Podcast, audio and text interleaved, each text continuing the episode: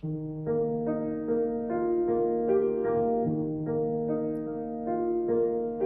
望你给我三首歌的时间，在时光电话亭想起那个住在回忆里的音乐人、音乐家，还有他们留下的永垂不朽旋律。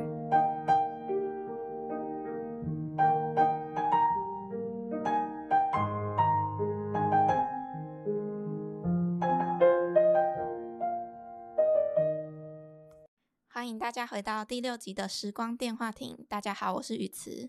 嗨，我是 V 边。V 边如果老了之后呢，要回顾自己的人生，然后你要把你的人生分成三个阶段，你会以什么为基准呢？我觉得又只能分成三个阶段的话，大概第一个是比较算是无忧无虑的童年的时候，就还没有工作跟学业加入的时候。然后第二阶段我会分成是，呃，以学业为重的，大概是二十岁以后一直到四十岁，对。然后第三个阶段又是后面的二十年，就是四十岁以后的都会被我分为第三个阶段，就是需要以工作为重，但是又要同时兼顾家庭。我觉得第三个会是最有挑战的时候。哦，所以就是有点像是以年纪跟工作来划分嘛。哦，对对对，会以人生这个非常大方向的年纪跟主要以什么事情为重心去划分。我是普通人的情况啦，如果我今天是一个大文豪的话，我大概 会用我的文风来分，可能是我某一段时间受到什么刺激，或是什么样重大事件之后，导致我写作风格上面有很大的转换。那如果是你，你会怎么分呢？如果是我，我应该就是以最普遍的年纪吧，就是我会分成呃前面的求学时期跟求学时期之后出社会，那应该算是中壮年嘛？对对对对，青壮年至中年这样，然后最后就是呃退休后的老年时期。哦，了解了解。那为什么会想要问这个题目啊？那其实呢，就跟我们今天要介绍的话题人物有关，就是有台湾拉赫曼尼诺夫之称的国宝级音乐家萧泰然。那前面为什么会先问 V 边关于回顾人生的那个问题？其实就是因为萧泰然曾经以自己的作曲风格把人生划分成三个阶段。那每阶段的作曲呢，其实也都反映着他的生命历程。于是今天呢，就要带着大家了解萧泰然跌宕起伏又传奇的一生。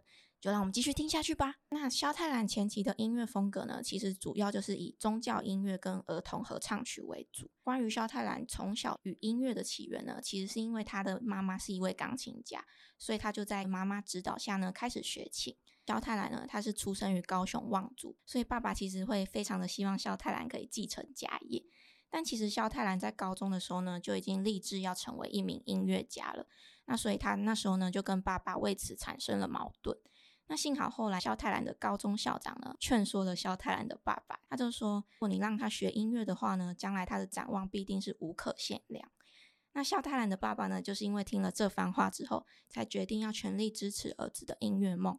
那甚至后来他曾经为肖泰兰谱的一首歌作词。那就想问问看 V 边，如果遇到父母对你的期许跟你自己感兴趣的事其实互相抵触的时候，你的做法会是什么？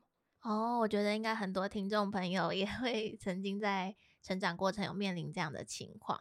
那我可以分享我自己的例子，是因为，嗯，我高三那一年考完学测之后，然后就跟我爸爸开了一个 只有两个人的家庭会议，然后就聊说要怎么选填志愿这件事情。那，嗯，我们那时候是以工作为导向去列出哪些是。科系会被放在前面的。然后我自己那个时候是曾经小时候看了，我看了一个偶像剧叫《我可能不会爱你》，然后我就非常想要进办公室上班，不论我做什么 哪一个职位，然后我就把可以在办公室上班的科系全部都摆前面，就是什么会计啊、气管。然后我自己后来念的财经法律系，就是因为跟商法比较有关，就是因为公司会有很多法务。但是呢，嗯，我一开始。还没有看那个偶像剧之前，我是一直都想念中文系。在我高呃国中的时候就已经很喜欢中文，然后到高中也是。然后那个时候其实，嗯，在跟爸爸开这个会议之前，我们其实是有点矛矛盾和抵触的，就是因为他觉得念中文系将来只能当国文老师，他觉得说会蛮担心这样少子化情况。啊，那段时间算是我。我被他说服吧，然后就朝了这个科系去走。但后来我毕业之后也是没有从事相关的工作，所以 V 边当时就是选择听从爸妈的。嗯，对我刚开始那是第一阶段的时候，就是听从了爸妈的。然后毕业后，我就 觉得就自己好像就自我意识比较重了一点，然后就遵循心之所向嘛？没有错。然 后爸妈就觉得说：“天呐，你到艺文产业，就是感觉也是很辛苦呢。”但就是努力的要说服他们，让他们就是不用为你的房租跟生活做担心，就是你也活得好好的，然后也人生也可以过得开心，这样是最好的。嗯，了解。那肖太来呢？后来在爸爸终于全力支持他的音乐梦之后呢，他就努力的考上了当时台湾最高的音乐学府，就是台湾的省立师范学院音乐专科。那肖太来呢，在当时考上大学之后，就对作曲产生了兴趣。那也是由于呢，肖太兰本身其实他是信奉基督教，所以他这时期的作曲呢，大多就是前面提到的宗教音乐跟比较简单的儿童合唱曲。那大学毕业后的肖太来呢，就决定前往日本的武藏野音乐大学继续深究他的作曲技法。那一九六七年呢，学成归国后，肖太兰就开始与多所的大学跟音乐专科开始任教，所以他的未来其实非常的无限可期。那原本肖太郎也以为自己之后的人生应该就是一帆风顺，没想到却遇到了接二连三的打击。他自己非常热爱的音乐教学生涯呢，也甚至被迫终止。所以肖太郎的作曲风格呢，开始迎来了中期的转变。肖太郎中期的音乐风格呢，从他一九七七年前往美国之后开始说起。当年接获了妻子经商失败的消息，所以举家呢只能迁移，然后投靠远在美国的妹妹。那到了美国之后呢？其实为了要维持生计，肖太兰只能经营一家艺品店。他的音乐梦呢，其实就只能暂时的终止了，只剩下在艺品店里面呢，偶尔弹弹店内的钢琴，跟偶尔做作曲。艺品店是什么意思？会有钢琴的？是卖那种。跟艺术相关的，比如说什么摆饰品那样吧。哦，了解了解。萧泰兰当年不止遇到这个打击，他接下来还就是遭国民政府列入黑名单。那为什么会被国民政府列入黑名单呢？其实就是因为他于一九八零年创作的《出头天进行曲》歌词中的“蓝莓出头天”被认为是鼓励民主运动，因此呢，萧泰兰就遭到国民政府列入黑名单将近十五年。甚至连当时他的父亲过世，他也无法回台奔丧。那十几年无法返乡的萧太兰呢？其实中期的作曲风格就转为改编来自台湾的民谣，跟谱写台湾民歌，将他当时满意的思乡之情呢，都注入音乐创作中。那萧太兰人生后期的音乐风格呢，在一九八五年后，其实就转为谱写大型的管弦乐曲。那他为什么音乐风格又迎来了第三阶段的转变呢？其实是因为他终于又再一次的意识到音乐就是他的天命。在经营艺品店的某一天呢，他就在店内弹钢琴，想要暂时逃离他人生的忧愁。客人就听见他的琴声，然后就对他说：“Young man, why are you here？”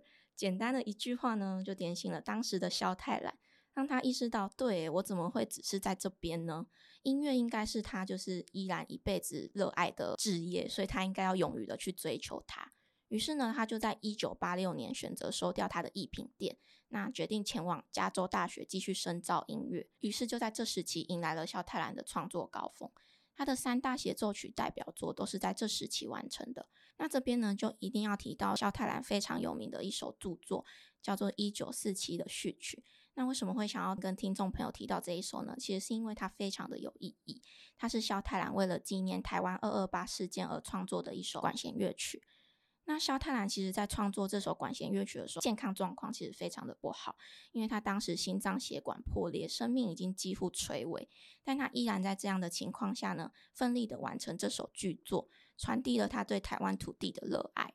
那在过几年之后呢？晚期的萧泰兰，他其实在开刀术之后呢，身体状况逐渐虚弱。二零零八年呢，难得从美国返台的时候，他也分享了自己的眼睛已经由于慢慢的老化而无法对焦，所以他的视谱呢也越来越困难，因此他就无法继续作曲，从此告别了他的创作生涯。那最后呢，我们就在二零一五年的时候传来萧泰兰过世的消息。肖泰兰的人生故事就到这边啦。在听完他的故事之后呢，接下来我们继续收听他的奉献。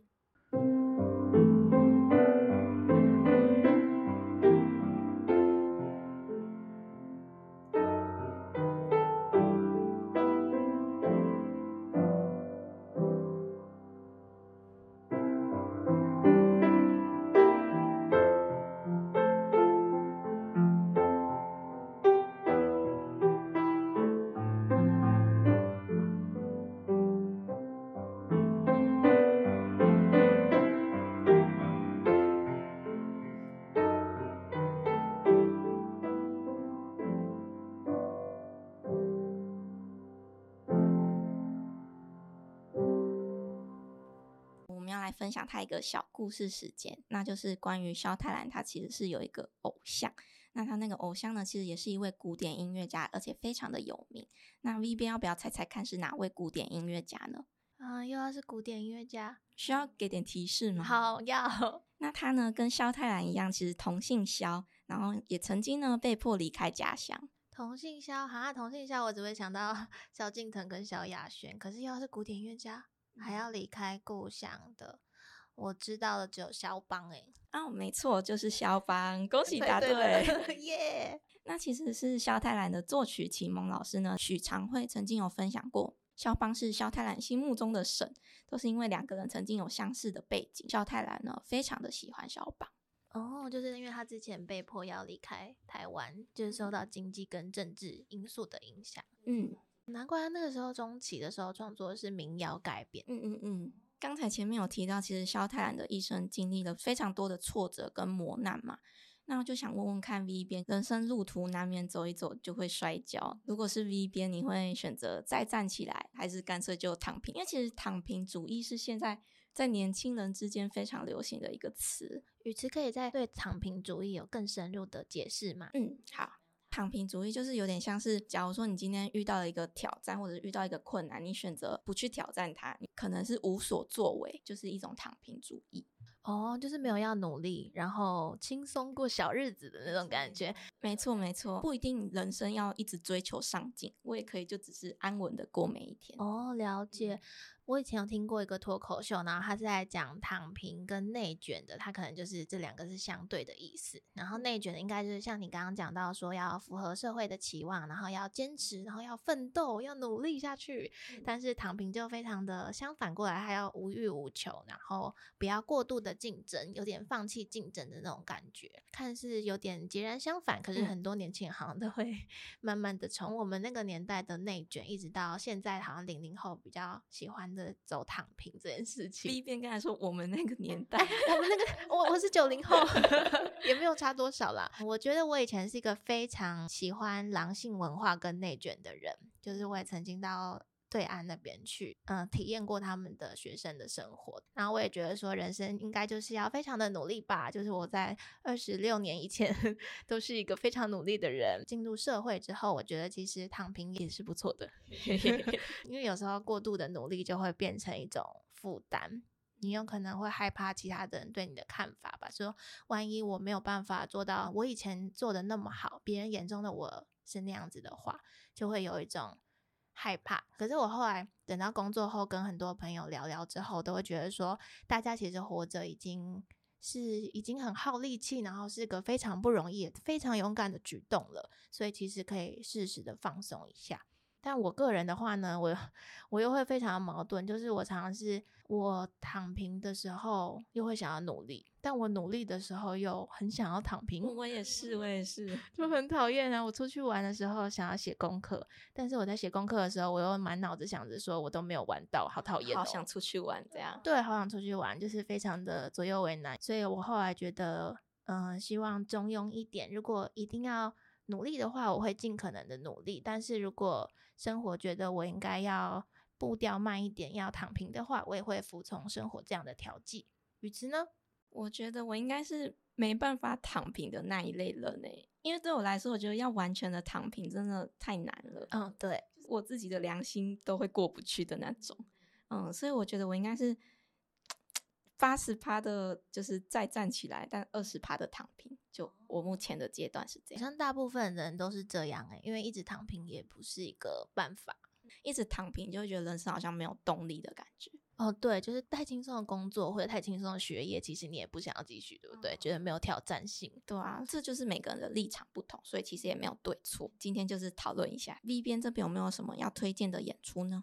哦，有的，就是刚刚鱼池跟我们分享的那个萧泰然有一个很重要的作品，叫做哎一九四七，是这个吗？没错，对，就是一九四七，它是在纪念二二八事件这件事情。然后，嗯，跟这个比较有关系的，就是我们想要推荐的一个文文物的典藏展，它是一个展览，它是国家人权博物馆的一个展览，叫做《天晓之前》，然后它是在。今年二零二三年十月二十号就已经开始了，它会一直展到明年二零二四年的九月一号。然后呢，每周一固定休馆以外，还有除夕、春节。初一、初二都不会开，那其他的时候是周二到周日的早上九点到下午五点，然后地点就会在白色恐怖景美纪念园区。那想要推荐的理由就是刚刚提到说跟萧泰然的《一九四七序曲》这个是蛮有关系的，然后这个展览都是在展示一些受难者的一些曾经使用过的历史文物。然后也有用一些非传统展板的方式，就加入一些科技啊，希望观赏的人可以共感，体会到他们当下的感受。有关这个事件，它其实是一个很严肃的议题啊，也有很多不一样的什么政治、社会啊、文化的不同面向。那我们因有代志也知道说，这个事件有它很历史的复杂性，自己目前可能拥有的经验啊，跟学到的东西和做的功课还不够多的情况下，没有办法。准确的爬出整个事件的脉络啦，所以我们就也没有特定的立场，只是希望说这个展览，也许我们在这块土地上可以多知道一些这块土地的故事，那未来可以再慢慢形成自己的想法。这个展览听起来非常的有意义耶。对，就是感觉身为后代要知道呃前辈们发生的故事，这好像变成一种责任呢，就是活下来的人要记得曾经发生的事啊，这是我一直的想法。嗯。我觉得这还蛮重要，因为像如果你是学生时代，你可能只能透过就是教科书上来了解这件事，蛮片面的。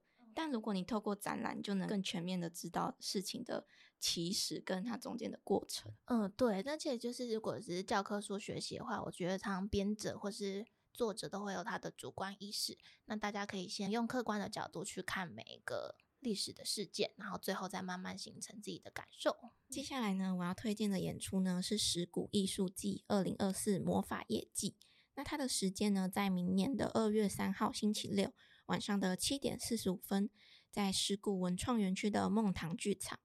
那会想推荐这档演出的理由呢，其实是因为它的内容非常的丰富，不止晚上呢有跟神灵魔法相关的表演，早上到下午都还有市集跟飨宴。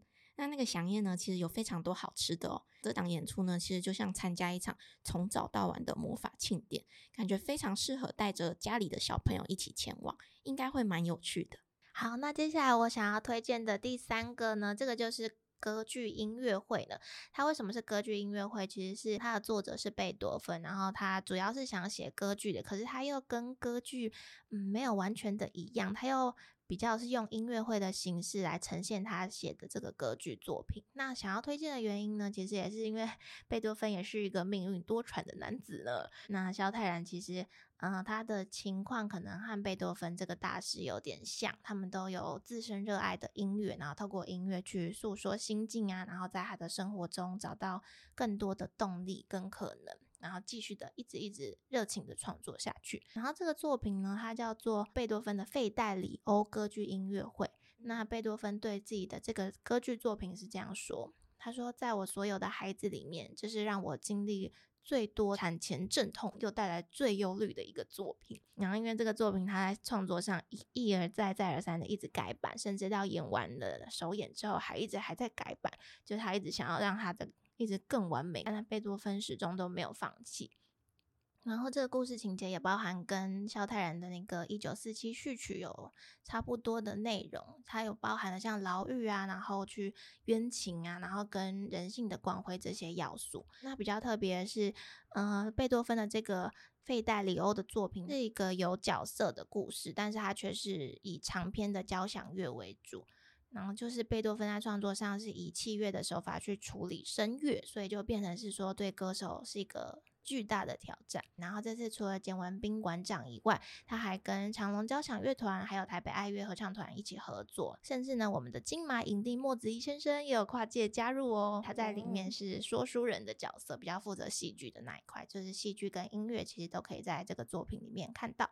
那如果有想要深入了解贝多芬的话，我们不要错过这个作品。V 边前面所说的人生路途上，其实难免都会遇到一些挫折，或者是就不小心摔倒了嘛。那其实不管是选择再站起来，或者是前面提到的就躺平吧。希望今天在听完肖泰兰的人生故事后呢，都可以给每个人多一些去面对以及选择的勇气。